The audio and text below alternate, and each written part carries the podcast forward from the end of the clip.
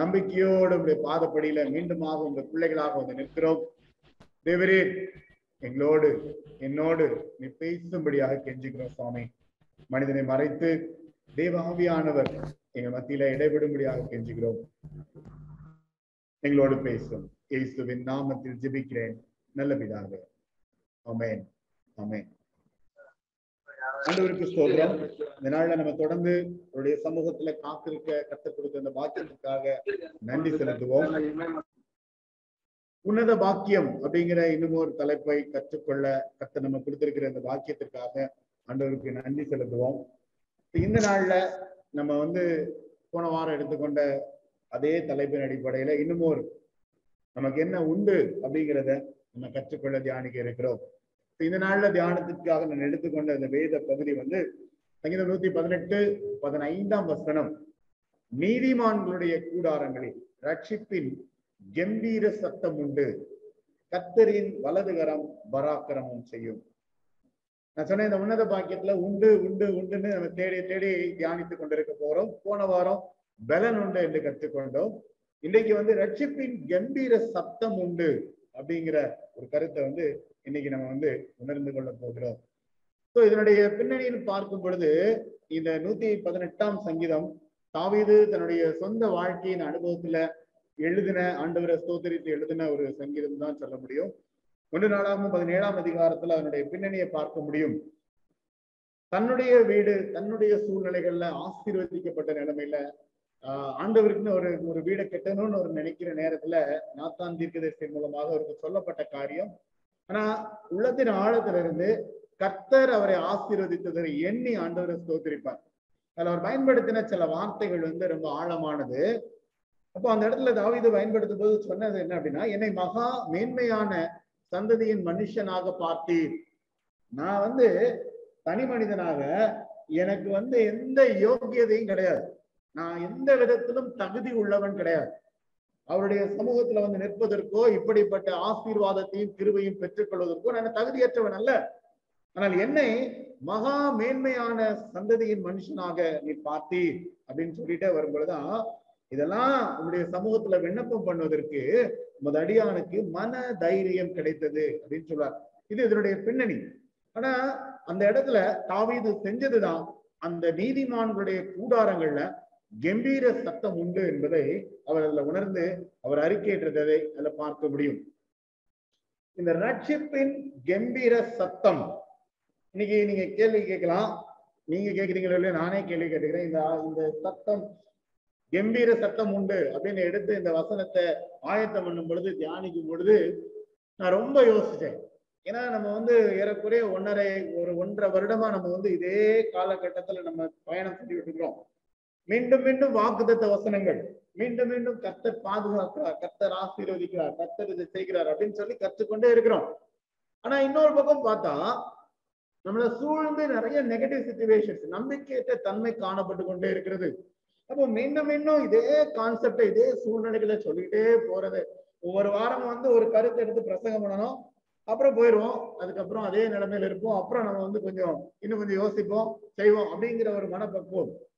அப்போ இந்த ரட்சிப்பின் கம்பீர சத்தம் அப்படிங்கும் போது நான் ரொம்ப தனிப்பட்ட வாழ்க்கையில நான் ரொம்ப யோசித்து ஜெபித்து கொண்டிருந்தேன். அதாவது என்ன கான்செப்ட்ல இந்த கம்பீர சத்தம் உண்டுன்னு என்னால இப்ப சொல்ல முடியும்? இதை போய் நான் வந்து பிரசங்கம் பண்ணும் பொழுது இது என்னுடைய வாழ்க்கையில இதனுடைய அனுபவம் என்ன? அல்லது இதை கேட்கிறவங்களுடைய வாழ்க்கையில தான் இது என்னோட என்ன புரிந்து கொள்தல் இது போகும்?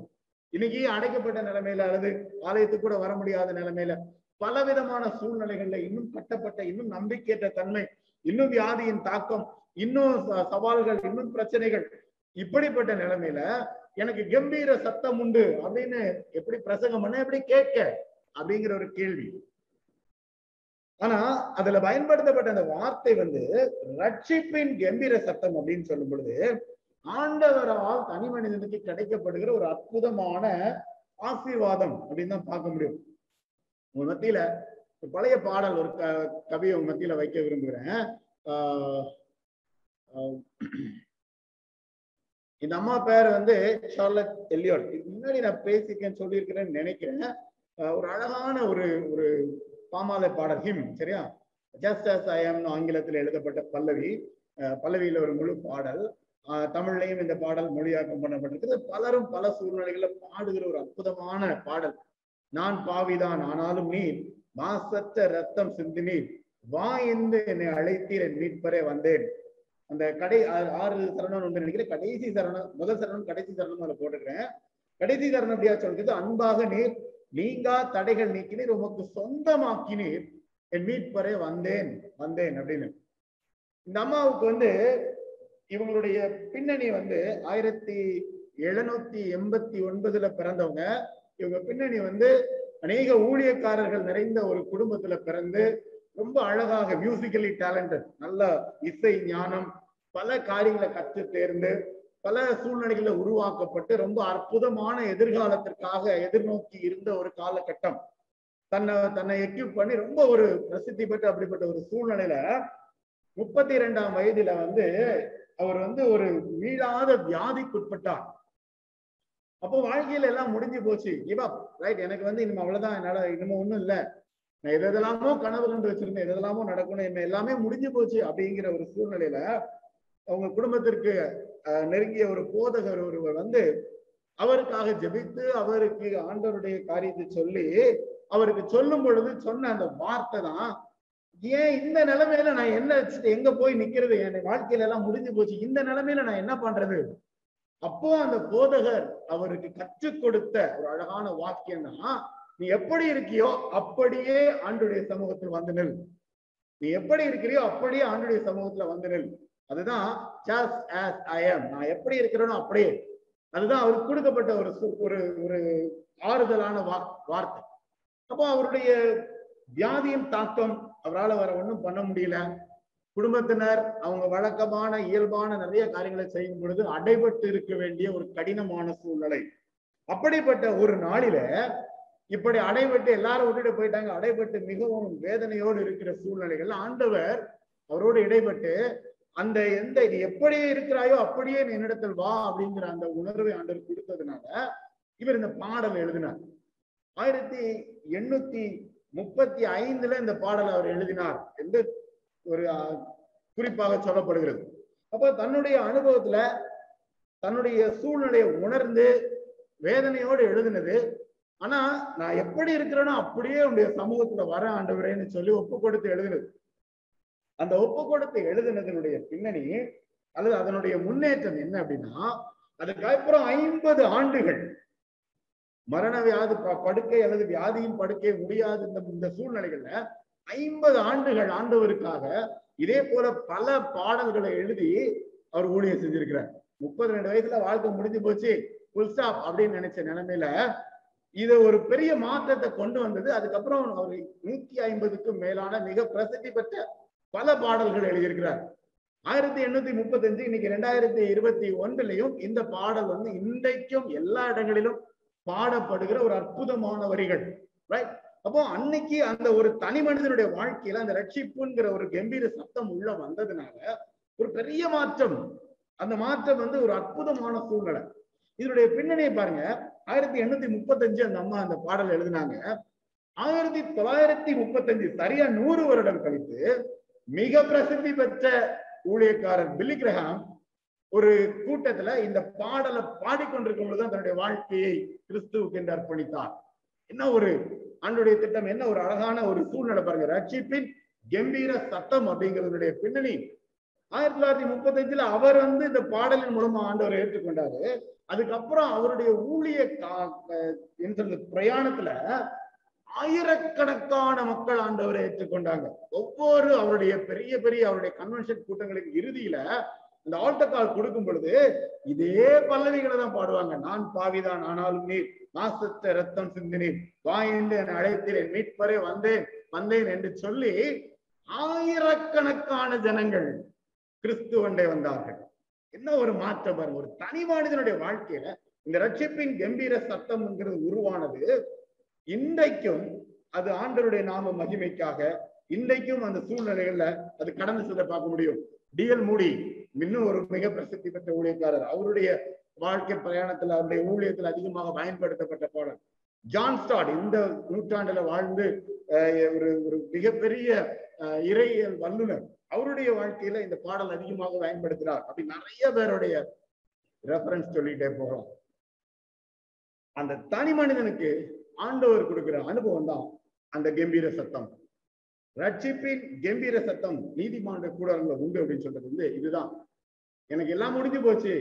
இன்னைக்கு நம்ம எல்லாம் இருக்கிறோம். இன்னைக்கு நிறைய பேருடைய வாழ்க்கையில தான் இருக்கு. இந்த கொள்ள நோய் வந்துச்சு இந்த காலகட்டத்துல எதிர்காலமே முடிஞ்சு போச்சு எதிர்காலம் இல்ல ஸ்தம்பித்து போச்சு இன்னும் என்ன தெரியாது அப்படிங்கிற நிலைமையில கத்தர் இடைப்படும் பொழுது அதுல நிறைய மாற்றங்கள் நிறைய சூழ்நிலைகள் நடைபெறுவதற்கு வாய்ப்பு இருக்கிறது. தாவீதனுடைய வாழ்க்கை நடந்தது அதுதான். ஓகே இன்னைய நாள்ல நம்ம இதே கருத்தை தான் நம்ம தியானிக்க இருக்கிறோம். போன வாரம் நம்ம வந்து பெற்றுக்கொண்டோம். ஆண்டவர் நம்மளை காப்பார் கனப்படுத்துவார் கழிகூற பண்ணுவார் ரைட் அந்த பலன். அந்த பலன் தான் நம்மளை வந்து வாழ வைக்கும். அந்த பலன் வந்து நமக்கு நிறைவானதாக இருக்கும். அது நீங்காத பலன் நிர்மூலமாக்காத பலன் அப்படிங்கிறத கற்றுக்கொண்டோம். இன்னைக்கு நான் ஏற்கனவே சொன்னபடி இந்த குறிப்பிட்ட வார்த்தையை கற்றுக்கொள்ள போகிறோம். கம்பீர சத்தம். அதுவும் ரட்சிப்பின் கம்பீர சத்தம் வந்து நீதிமானுடைய கூடாரத்தில் இருக்கும். தாவீதனுடைய சொந்த அனுபவம் இப்ப கேட்ட ஒரு அற்புதமான சாட்சியின் அனுபவம் என்னுடைய அனுபவமாக மாறுகிறது. அப்போ நான் இந்த காலகட்டத்துல நான் பிரயாணம் பண்ணுகிற இந்த சூழ்நிலைகள்ல எனக்கும் உங்களுக்கும் இந்த அனுபவம் அப்படிங்கிறது வந்து ஒரு புத்துயிர் கொடுக்கிறதா இருக்கும். இது உண்டு எனக்கு. எனக்கு சூழ்நிலைகள் எப்படி இல்லாம இருக்கலாம். ஆனால் ரட்சிப்பின் கம்பீர சத்தம்ங்கிறது எனக்கு உண்டு. அதுல நான் நானாகவே வந்து நிற்கிறேன் அப்படிங்கிற அந்த கான்செப்ட் வந்து ரொம்ப முக்கியமானது. நான் எப்படி இருக்கிறேனோ அந்த நிலைமையில அர்ப்பணித்து அவருடைய சமூகத்துல வந்து நிற்கும் பொழுது கர்த்தரின் வலதுகரம் பராக்கிரமம் செய்யும். கர்த்தருடைய ஆசீர்வாதம் அப்படிங்கிறது விசேஷமாக உண்டு. ரைட் அப்போ இந்த சங்கீதம் நூத்தி பதினெட்டினுடைய பின்னணியே பாத்தீங்க அப்படின்னா நூத்தி பதினெட்டாம் சங்கீதத்துல நான்காம் வசனத்துல சொல்லப்பட்டிருக்கும் அவருடைய கிருபை என்றும் உள்ளது. அவர் பய பயப்படுறவங்களுக்கு அந்த சூழ்நிலை இருக்குண்டு பதினான்காம் வசனத்தை பாருங்க. கர்த்தரன் பலனும் என் கீதமுமானவர் அவர் எனக்கு ரட்சிப்புமானவர் இந்த ரட்சிப்பு அப்படிங்கிறது வந்து ஆண்டவரால தனி மனிதனுக்கு கிடைக்கப்படுகிற ஒரு அற்புதமான சூழ்நிலை. அப்போ நான் இருக்கிற இடத்துல என்னுடைய சூழ்நிலைகள்ல ஆண்டருடைய ஆசீர்வாதம் அப்படிங்கிறது எனக்கு ரொம்ப விசேஷமா இருக்கு. இந்த ஆசீர்வாதம் எனக்கு என்ன கொடுக்கிறது என்றால் இந்த கம்பீர சத்தம் என்னைக்கு வரும் அப்படின்னா என் மனசுக்குள்ள எனக்குள்ள ஒரு தைரியம் உருவாகும் பொழுதுதான் அது கம்பீர சத்தமா இருக்க முடியும். இல்லைன்னா நான் பயந்து பயந்து நான் பேசிட்டு இருப்பேன். யோசிச்சு யோசிச்சு நான் சொல்லவா வேண்டாமா? இது நடக்குமா நடக்காதா? அல்ல இது உண்மையா பொய்யா? இல்ல நான் சொல்லி ஏதோ சொல்லிட்டு போயிடும் அப்படிங்கிற ஒரு சந்தேகங்களும் ஒரு பயமும் இருக்கும். ஆனா இந்த ரட்சிப்பு அப்படிங்கிறது எனக்கு உறுதியாகும் பொழுது தாவீதுக்கு கிடைக்கப்பட்ட அனுபவம் வந்து அந்த மன தைரியம். அதுதான் என்னுடைய முதல் கருத்து இந்த நாள்ல. இந்த கம்பீர சத்தம் அப்படிங்கிறது வந்து மன தைரியத்தின் சத்தம். என்ன ஆண்டவர் வந்து மகா மேன்மையான சந்ததியின் மனுஷனாக பார்க்கிறார். தாவீருடைய வாழ்க்கை நம்ம எல்லாருக்கும் தெரியும். அவர் பாவமான சூழ்நிலைகள்ல போனது. அவர் கடந்து போன சூழ்நிலைகள். நிறைய நேரத்துல பார்க்கும் பொழுது நான் தகுதியற்றவன். இந்த இந்த இந்த வார்த்தைகளை தான் சொல்றதுக்கு எனக்கு எந்த யோகியதையும் கிடையாது. நான் என்ன வச்சுதான் யோசித்து பாக்குறேன் நேற்றைய தினத்துல இந்த வார்த்தையை சொல்லி ஜெபித்து நான் இதை இந்த பிரசங்கம் பண்ணணும்னு யோசிக்கும் பொழுது நான் அதிகமா உணர்ந்ததுதான். எனக்கு வந்து பெரிய யோகியதெல்லாம் கிடையாது. ஆனா என்ன நேசிக்கிற என்னுடைய ஆண்டவர் என்னுடைய நிலைமையில நான் அவருடைய சமூகத்துல போய் நிற்கும் பொழுது எனக்கு ஒரு மன தைரியத்தை கொடுக்கிறார். காவிதா தான் சொல்றாரு. ஆண்டவரே நான் ஆண்டவருக்கு வீடு கட்டணும்னு சொன்னேன். ஆனா நீர் என்ன ஆசீர்வதித்து என் சந்ததி அதை வந்து ஆண்டவருக்குன்னு ஒரு ஆலயம் கட்டுவாங்கன்றத வாக்குத்தம் பண்ணாரு. இதெல்லாம் செஞ்சதுனால உமக்கு முன்பாக விண்ணப்பம் பண்ண உங்க அடியானுக்கு மன தைரியம் கிடைத்தது. இந்த சூழ்நிலைகள்ல நீர் என்ன ஆசீர்வதித்திருக்கிறீர். இதனுடைய பின்னணி என்ன? அதுதான் அந்த நீதிமானுடைய கூடாரம். அவருடைய சூழ்நிலைகள்ல இந்த வாழ்க்கையில தனி மனிதனுக்கு உள்ள கொடு கிடைக்கப்படுகிற ஒரு சமாதானம். இந்த இடத்துல அவருடைய வீடும் தான் தாவீது தன்னுடைய வீடு தன்னுடைய வாழ்க்கை அப்படிங்கிற சூழ்நிலையில பார்க்கும் பொழுது அந்த கம்பீர சத்தம் என்ன? ஏன் ஆண்டவருக்கும் எனக்கும் ஒரு தனிப்பட்ட ஒரு ஒரு உறவு உண்டு ஒரு அன்பு உண்டு ஒரு ஐக்கியம் உண்டு அதுல எனக்கு ஆழமான நம்பிக்கை உண்டு மன தைரியம் உண்டு. நீதிமானுடைய கூடாரத்துல கம்பீர சத்தம் உண்டு என்கிறத என்னால தைரியமா சொல்ல முடியும். எனக்கு அதுல சந்தேகம் கிடையாது. எனக்கு அதுல பயம் கிடையாது. அதுல எனக்கு தயக்கம் கிடையாது. ஏன்? நான் பெரிய ஆள் அப்படிங்கிறதுனால இல்ல. நான் தகுதியற்றவன். ஆனால் என்னை நேசிக்கிற என்னுடைய ஆண்டவர் என்னை ரட்சிக்க என்னை காப்பாத்த என்னை தாயின் கருவில உயிரோடு காத்தவர் வந்து என் வாழ்க்கையில ஒரு திட்டத்தை வைத்திருக்கிறதுனால இந்த கம்பீர சத்தம் வந்து எனக்கு மன தைரியத்தை கொடுக்கிறது. தாவிதனுடைய அனுபவம் அப்படிதான் காணப்பட்டுச்சு ஆஹ் ஆதியாகமம் இருபத்தெட்டாம் அதிகாரத்துல நம்ம அடிக்கடி தியானித்த ஒரு அற்புதமான பகுதி. யாக்கோபு. அவர் என்ன பண்றாரு? அந்த தரிசனம். அதுக்கப்புறம் நித்திரை தெளிந்து விழித்த போது மெய்யாகவே கர்த்தர் இந்த ஸ்தலத்தில் இருக்கிறார். இதை நான் அறியாதிருந்தேன் என்றார். அதுதான் அந்த உணர்வு. இந்த நீதிமானுடைய கூடாரம் இந்த கூடாரத்துல ரட்சிப்பின் கம்பீர சத்தம் உண்டு அப்படிங்கிறத எனக்குள்ள உணர்கிற தருணம். யாக்கோபு வாழ்க்கை முடிஞ்சு போச்சு. அண்ணனை ஏமாத்தியாச்சு. அம்மா ஒரு வழி சொன்னாங்க. சரி தப்பிச்சு உயிருக்கு தப்பிச்சு ஓடிடுவோம். அவர் அந்த நேரத்துல அவர் யோசித்திருக்க மாட்டாரு. அவர் தான் கோத்திரத்தின் பிதா அப்படின்னு. அவருடைய வாழ்க்கையை தான் இஸ்ரவேல் என்கிற மாற்றமாகி ஆண்டவர் ஒரு பெரிய ஆசீர்வாதத்தை வைத்திருக்கிறாருங்கிறது தெரியாது. தகுதி கிடையாது யோக்கியதை கிடையாது. ஆனால் கத்தர் சந்திக்கிறார். அந்த இடத்துல அந்த கூடாரத்துல அந்த தங்கும் இடத்துல கத்தர் இருக்கிறார். அதான் கம்பீர சத்தமா மாறுச்சு. அந்த கம்பீர சத்தம் தான் எல் எலோகே இஸ்ரேல். அந்த கம்பீர சத்தம் தான் தனி மனித அனுபவம். இஸ்ரவேலாக அநேகரை ஆசீர்வதித்த அனுபவம் இதெல்லாம் யாக்கோவனுடைய சூழ்நிலைகள்ல. எபிரேயர் மூன்று ஆறு பாருங்க.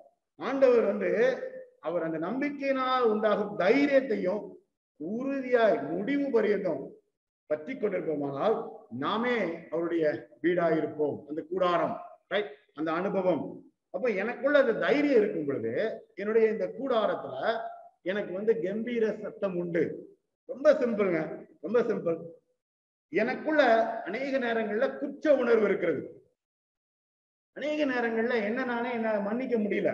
ஐயோ இந்த தப்பு பண்ணிட்டோமே. ஐயோ இப்படிப்பட்ட தவறான சூழ்நிலைகளை யோசித்துட்டோமே. அல்லது இன்னும் நமக்கு வந்து பல விதமான போராட்டங்கள் அழுத்தங்கள் கிவ் அப் நான் வாழ்க்கையில இருந்து என்ன பயன்? எனக்கு வந்து முடியாது. என் வாழ்க்கையில முடிஞ்சு போச்சு. நான் இனிமே வந்து என் வாழ்க்கை நல்லா இருக்குங்கிற நம்பிக்கை எனக்கு இல்லை. என்னுடைய சூழ்நிலைகள்ல என்னால நம்ம வாழ முடியாது. என்னால எனக்கு ஒண்ணுமே இல்லை. அப்படிங்கிற நெகட்டிவ் தாட்ஸ் நிறைய விதமான இந்த இந்த எதிர்மறையான எண்ணங்கள்னால முழுமையா வேணையா முடிஞ்சு போச்சு அப்படிங்கிற மனப்பக்குவம். நான் ஆண்டருடைய பிள்ளை அப்படின்னு பார்க்கும் பொழுது நான் ஆண்டுடைய சித்தத்தின்படி அவரை கேட்கும் பொழுது அவர் எனக்கு செவி கொடுக்கிறார் என்பதை அவரை பற்றி நாம் கொண்டிருக்கிற தைரியம். அதான் ஒன்னியவான் ஐந்து பதினான்கு.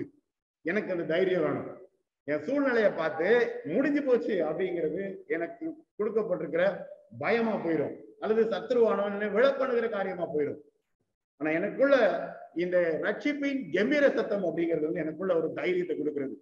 அந்த தைரியம் எப்படி கிடைக்கிறது அப்படின்னா நான் யோக்கியதை உள்ளவன்ல ஆனா என் ஆண்டவர் என்னை மேன்மையாக பார்க்கிறார். மனுஷன் பார்க்கிற விதமா ஆண்டவர் என்னை பார்க்கல.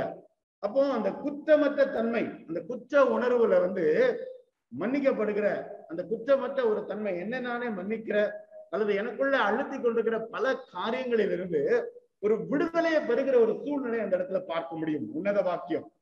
இது அவரால் நமக்கு கிடைக்க பெறுகிற ஒரு சந்தோஷம் அல்லது ஒரு ஒரு அந்த கம்பீர சத்தம்ங்கிறது இந்த ரட்சிப்புங்கிறது அவரால் நமக்கு கிடைக்கும்.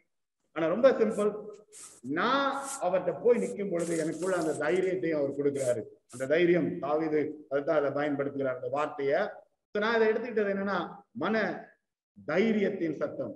நீதிமானுடைய கூடாரம்னா அங்க கம்பீர சத்தம் உண்டு அப்படிங்கிறது ஆண்டவர் எனக்கு கொடுக்கிற தைரியம்.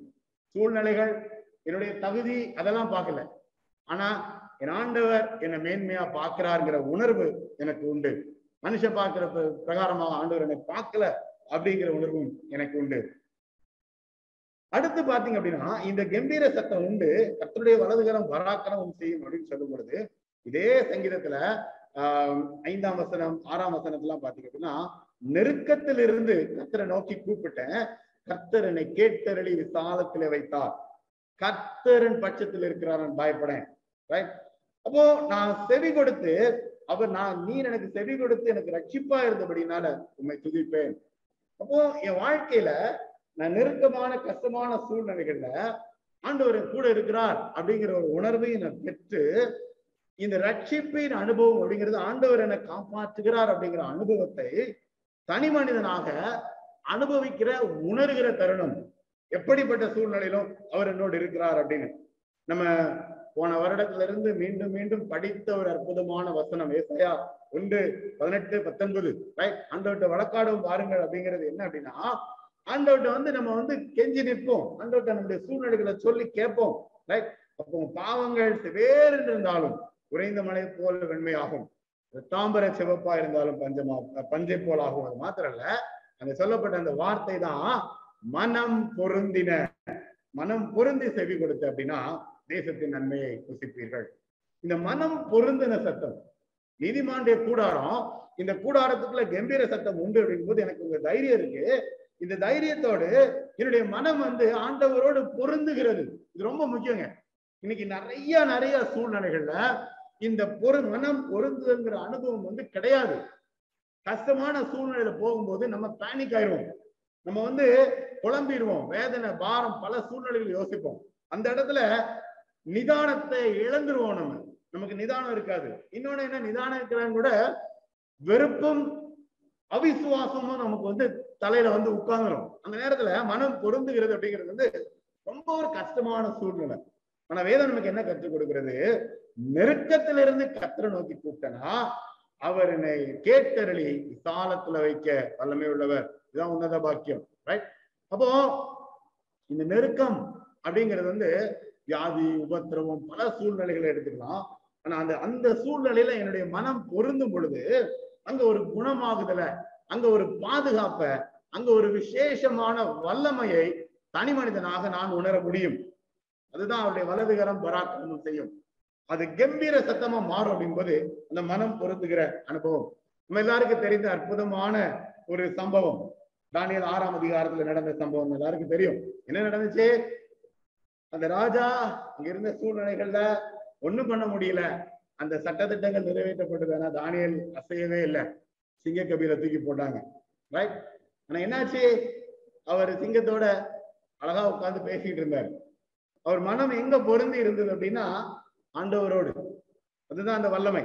ரைட் அப்போ அடுத்த நாள் அந்த சூழ்நிலையில வந்து பார்க்கும் பொழுது ராஜா அந்த ராஜா ரைட் தானியலில் அந்த ராஜா தன்னில் மிகவும் சந்தோஷப்பட்டு தானியலை கெபியிலிருந்து தூக்கி விட சொன்னான் அவன் தன் பே தன் தேவன் பெயரில் விசுவாசித்திருந்தபடியால் அவனில் ஒரு சேதமும் காணப்படவில்லை.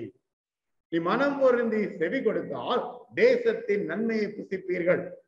அதே அனுபவம் தான் சிங்க கெபியில கட்டப்பட்ட நிலைமையில. நீ வந்து அழிஞ்சு அவ்வளவுதான் வாழ்க்கை முடிஞ்சு போச்சுங்கிற நிலைமையில அந்த இடத்துல தன் தேவன் பேரில் இருக்கிற அந்த நம்பிக்கையினால ஒரு சேதமும் காணப்படவில்லை. இது அந்த ராஜா சொன்னாரு தானியல் சொல்லல. அதே போல அங்க பயன்படுத்தப்பட்ட வார்த்தை பாருங்க ஆறு இருபத்தி ஏழுல இந்த ராஜா அறிக்கையிட்டது. என்ன சொல்லி எழுதினார்? தானியலை சிங்கங்களின் கைக்கு தப்புவித்த அவரே தப்புவிக்கிறவரும் ரட்சிக்கிறவரும் வானத்திலும் பூமியிலும் அடையாளங்களையும் அற்புதங்களையும் செய்கிறவருமா இருக்கிறார்? இது எங்க? இது அந்த ராஜாவுடைய அனுபவமா மாறிட்டு. இவருடைய அனுபவம் இல்ல. அவர் தான் ஆண்டவரை ஏற்றுக்கொண்டார் அந்த இடத்துல. இந்த ரட்சிப்புங்கிறது வந்துச்சு. ஆனா இதனுடைய ஆழம் என்ன? அந்த மனம் பொருந்தின தன்மை. நீ மனம் பொருந்தி செவி கொடுக்க அப்படின்னா நீ தேசத்தின் நன்மைய நீ புசிப்ப. நீ மனம் பொருந்தல அப்படின்னா இறையாவீர்கள் இதான் ஏசாயா ஒன்று இருபதாம் வசனம் நினைக்கிறேன். இரையாவீர்கள் சிங்கத்துக்கு இரையா இருப்ப. அந்த இடத்துல மனம் பொருந்தா விடு. நீ சிங்கத்துக்கு இரையா இருப்ப. மனம் பொருந்தினது எங்க? சுத்தி இருந்த சிங்கத்தை பார்க்கல. சுத்தி சுத்தி இருந்த ஆபத்தை பார்க்கல. இயலாமையை பார்க்கல. வேதனையை பார்க்கல. பாரத்தை பார்க்கல. சுகவீனத்தை பார்க்கல. வே சுத்தி இருந்த எந்த நபர்களையும் பார்க்கவில்லை. அவர் மனம் பொருந்தி இருந்தது ஆண்டவரோடு. அதான் நீதிமானுடைய கூடாரத்துல கம்பீர சத்தம் உண்டு. தனி மனிதனா எங்கேயோ ஒரு இடத்துல அடைக்கப்பட்டிருக்கிறேன். சிங்கத்துக்கு நடுவில் இன்னைக்கு நிறைய பேர் இந்த லாக்டவுன்ல ரூம்ல பல இடங்கள்ல இருக்கிறவங்க சிங்க சிங்கம் புலி கரடி விதவிதமான மிருகங்களோடு வாழ்றது தெரியும். நிறைய பேருக்கு அந்த மாதிரி அனுபவங்கள் உண்டு. ரைட் அப்போ இப்படிப்பட்ட சூழ்நிலைகள் இருக்கும் பொழுதும் கத்தருடைய பாதுகாப்பு அல்லது கத்தருடைய அந்த சூழ்நிலைகள் நம்மளை சூழ்ந்து இருக்கும் பொழுது அவனில் ஒரு சேதமும் காணப்படவில்லை.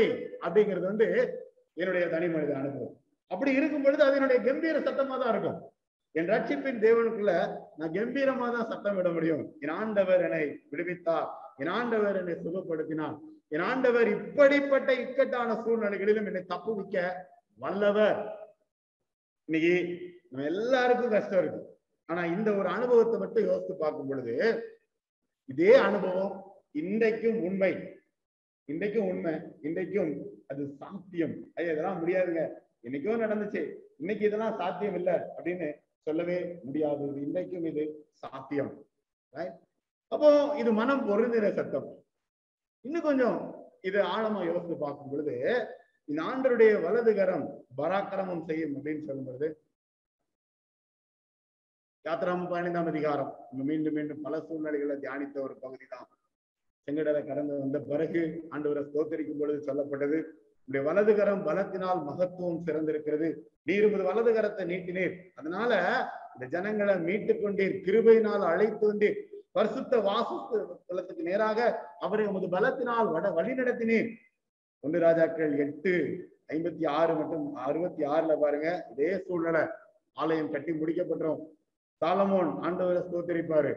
அப்போ சொல்லப்பட்ட வார்த்தை தாம் வாக்கு தத்தம் பண்ணினபடியெல்லாம் தம்முடைய ஜனமாகிய இஸ்ரவேலுக்கு இழைப்பாறுதலை அருளின கத்தருக்கு ஸ்தோத்திரம். அதே போல அந்த நல் வார்த்தைகள் வந்து ஒரு வார்த்தையாகலும் தவறி போகவில்லை. எனக்கு நேத்து இந்த செய்தி ஆயத்தம் பண்ணும்போது எனக்கு பயமா இருந்துச்சு.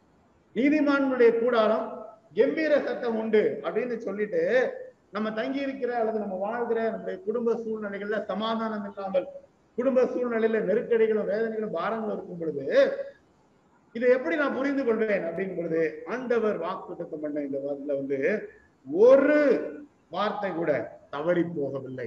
நான் அதை நம்புறேன். நான் முழுமையா நம்புறேன். அதை நம்பும் பொழுது இஸ்ரவேலுக்கும் தமது ஜனமாக இஸ்ரவேலுக்கும் செய்த எல்லா நன்மைக்காகவும் சந்தோஷப்பட்டு மன மகிழ்ச்சியோடு கூடாரங்களுக்கு போனாங்க. ரைட் ஜனங்கள் எல்லாரும். அப்போ இந்த கத்தரில் மன மகிழ்ச்சியா இருப்பாய் அப்படிங்கிறது வந்து பிலிப்பியர் நான்கு நான்கு சொல்ல முடியுதான் கத்தருக்குள் சந்தோஷமா இருங்கள். மறுபடியும் சொல்றேன் கத்தருக்குள் சந்தோஷமா இருங்கள். வாழ்கிற சூழ்நிலைக்குள்ள நம்மளை சுத்தி இருக்கிற காரியங்களை பார்க்கும்போது சந்தோஷமா இருக்கவே முடியாது. இந்த உலகம் நம்மள சந்தோஷமா இருக்கவும் கூடாது. கொஞ்சம் நம்ம சந்தோஷமா இருந்துட்டோம் அப்படின்னா கவுத்தி விட்டுரும். நிறைய சூழ்நிலைகள்ல. அப்போ நான் என்னுடைய வாழ்க்கை பிரயாணத்துல நான் தொடர்ந்து கற்றுக்கொள்ள வேண்டியது உணர வேண்டியது எந்த சூழ்நிலையிலும் அவர் அன்பை விட்டு என்னை பிரிக்காம ஆண்டவர் என்னை பாதுகாப்பாரு. என்னை தெரிந்து கொண்ட ஆண்டவர். ரைட் அப்போ அவருக்குள் நான் சந்தோஷமா இருக்கிறது வந்து இது என்னுடைய தெரிந்து கொள்ளுதல். எனக்கு இந்த உணர்வு இருக்கும் பொழுது எனக்கு இந்த இந்த தனி மனித அனுபவம் இருக்கும் பொழுது நிதிமானுடைய கூடாரத்துக்குள்ள இந்த கம்பீர சத்தம் உண்டு அப்படிங்கிறது வந்து தனி மனித அனுபவமா மாறிடும். நம்ம அந்த பாடல் எழுதும் பொழுது வியாதியின் படுக்க எதிர்காலம் ஒண்ணுமே இல்லை அப்படிங்கிற நிலைமையில தான் அந்த பாடல் எழுதுறாங்க. நான் நானாக நம்முடைய சமூகத்துல வருகிறேன் ஆண்டுகிறேன் சொல்லி. கத்தரில் மன மகிழ்ச்சியா இருக்க கற்றுக்கொண்டதுனால அடுத்த ஐம்பது வருஷம் இன்னைக்கு நூறு நூறு வருடங்கள் ஆனாலும் அவர் எழுதின எழுத்துக்கள் வந்து அநேகரை ஆசீர்வதிக்கிறதாக காணப்படுகிறது. ரைட் ஐம்பத்தி எட்டாம் அதிகாரம். ஒரு வருஷம் முழுசா தியானித்த அதிகாரம். ரைட் பதினான்காம் வசனம் என்ன சொல்லுது? கத்தரில் மன மகிழ்ச்சியா இருப்பார். பூமியின் உயர்ந்த இடங்கள்ல உன்னை ஏறி இருக்கப்படும் பண்ணி உன் தகப்பனாக யாக்கோமுடைய சுதந்திரத்தினால உன்னை கோஷிப்பேன் கத்துடைய வாய் இதை சொல்லிட்டு இந்த அனுபவம் உண்டு. எஸ்ஐ அறுபத்தி ஐந்து பதினான்கு என்ன சொல்ல இதோ என் ஊழியக்காரர் மன மகிழ்ச்சியினாலே கம்பீரிப்பார்கள். ஆண்டோட ஊழியக்காரர்கள் என்ன சொல்லல? ஆண்டருடைய பிள்ளைகள் அப்படின்னு எடுத்துக்கோங்க. ஆண்டுடைய பிள்ளைகள் வந்து மன மகிழ்ச்சியினால கம்பீரிப்பார்கள். அப்போ என் சூழ் நீங்க பாடின பாடல் அதனுடைய பின்னணி தான். மகிழ்வோம் மகிழ்வோம். ரைட் நான் சூழ்நிலையை பார்க்கல. எந்த சூழ்நிலையிலும் அவர் அன்பின் என்னை பிரிக்காத அவர் பாதுகாத்துக் கொள்வார். எப்படிப்பட்ட சூழ்நிலையிலும் என்னை அழைத்தவர் உண்மை உள்ளவர். அவருடைய வழிநடத்துதல் அவருடைய பாதுகாப்புங்கிறது எனக்கு உண்டு. நூத்தி பதினைந்தாம் சங்கீதம். கத்தருக்கு பயப்படுவர்களே கத்தரை நம்புங்கள். அவரே அவளுக்கு துணையும் அவளுக்கு கேடகமா இருக்கிறார். எம்பீர சத்தம் உண்டு என்று கர்த்தருக்கு பயப்படுறவர்களை நம்புங்க. மனுஷனை பார்க்காதீங்க. சூழ்நிலைகளை பார்க்காதீங்க. கூட இருக்கிற ஆண்டவரை பாருங்க. சிங்க கபில தானியர் அதுதான் பண்ணாரு. அந்த ராஜாவையும் சுத்தி இருக்கிறவங்களையும் திட்டிடல. அவர் ஆண்டவரை நோக்கி பார்த்தாரு. அற்புதமாக ஆண்டவர் பாதுகாத்தார். கத்தர் நம்மை நினைத்திருக்கிறார். அவர் ஆசீர்வதிப்பார். இஸ்ரவேல் குடும்பத்தாரர் ஆரோன் குடும்பத்தாரர் கர்த்தருக்கு பயப்படுகிற பெரியோரையும் சிறியோரையும் ஆசீர்வதிப்பார். இதுல மாற்றம் கிடையாதுங்க. இதுல சந்தேகமும் கிடையாதுங்க.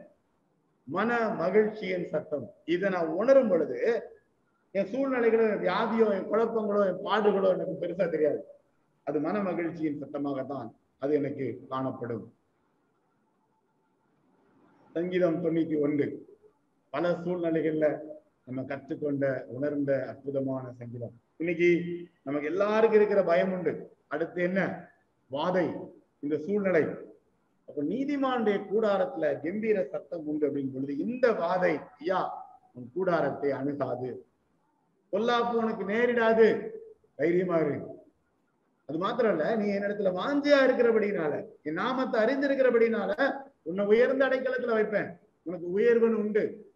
ஆசீர்வாதம்ங்கிறது உண்டு. வழி நடத்துதல் உண்டு. பாதுகாப்பு உண்டு. பலன் உண்டு. சுகம் உண்டு. இரக்கம் உண்டு. கிருபை உண்டு. சொல்லிக்கிட்டே போகலாம். அப்ப உண்டு உண்டு உண்டுன்னு எதெல்லாம் நான் யோசிக்கிறேனோ அதெல்லாம் நான் யோசித்து இந்த இடத்துல ஆண்டுடைய சமூகத்துல அவரை நோக்கி கூப்பிட நான் கற்றுக்கொள்கிறேன். அவன் என்னை நோக்கி கூப்பிடுவான் நான் அவனுக்கு மறு உத்தரவு அருளி செய்வேன்.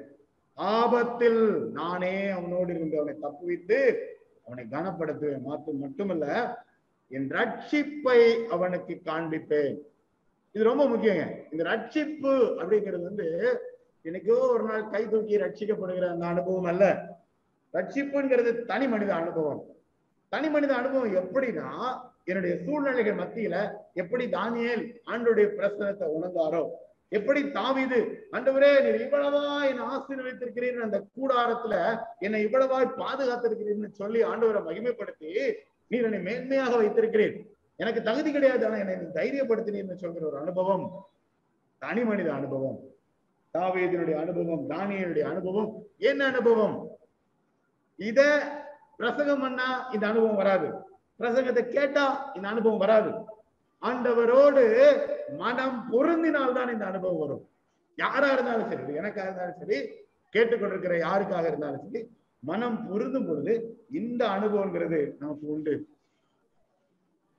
கர்த்தர் நம்மளை பலப்படுத்தி பாதுகாத்து வழி நடத்துவார் எல்லாத்துக்கும் மேல இந்த நீதிமானுடைய கூடாரம் அப்படின்னு சொல்லும் பொழுது நம்ம சரீரம் அப்படின்னு எடுத்துக்கோங்க. நம்ம வாழ்கிற இடம் நம்மளை சுத்தி இருக்கிற இடம் நம்ம எங்கெங்கெல்லாம் இருக்கிறோமோ அப்படின்னு எடுத்துக்கலாம். அந்த இடம் வந்து ஒரு விசேஷமா ஆசீர்வதிக்கப்பட்ட ஸ்தலமாக அது மாறும். மாறணும். சங்கீதம் பதினைந்தாம் அதிகாரத்தை பாத்தீங்கன்னா ஒன்று ரெண்டுல யாருடைய கூடாரத்துல தங்குவான்? யாருடைய பரிசுத்த பருவத்தில் வாசம் பண்ணுவான்? அப்படின்னு பார்க்கும் பொழுது உத்தமனாய் நடந்து நீதியை நடப்பித்து மனதார சத்தியத்தை பேசுகிறவன் தானே. சங்கீதம் பதினைஞ்சு தொடர்ந்து வாசித்து பாருங்க. சங்கீதம் இருபத்தி நான்குக்கும் அதற்கும் தொடர்பு உண்டு.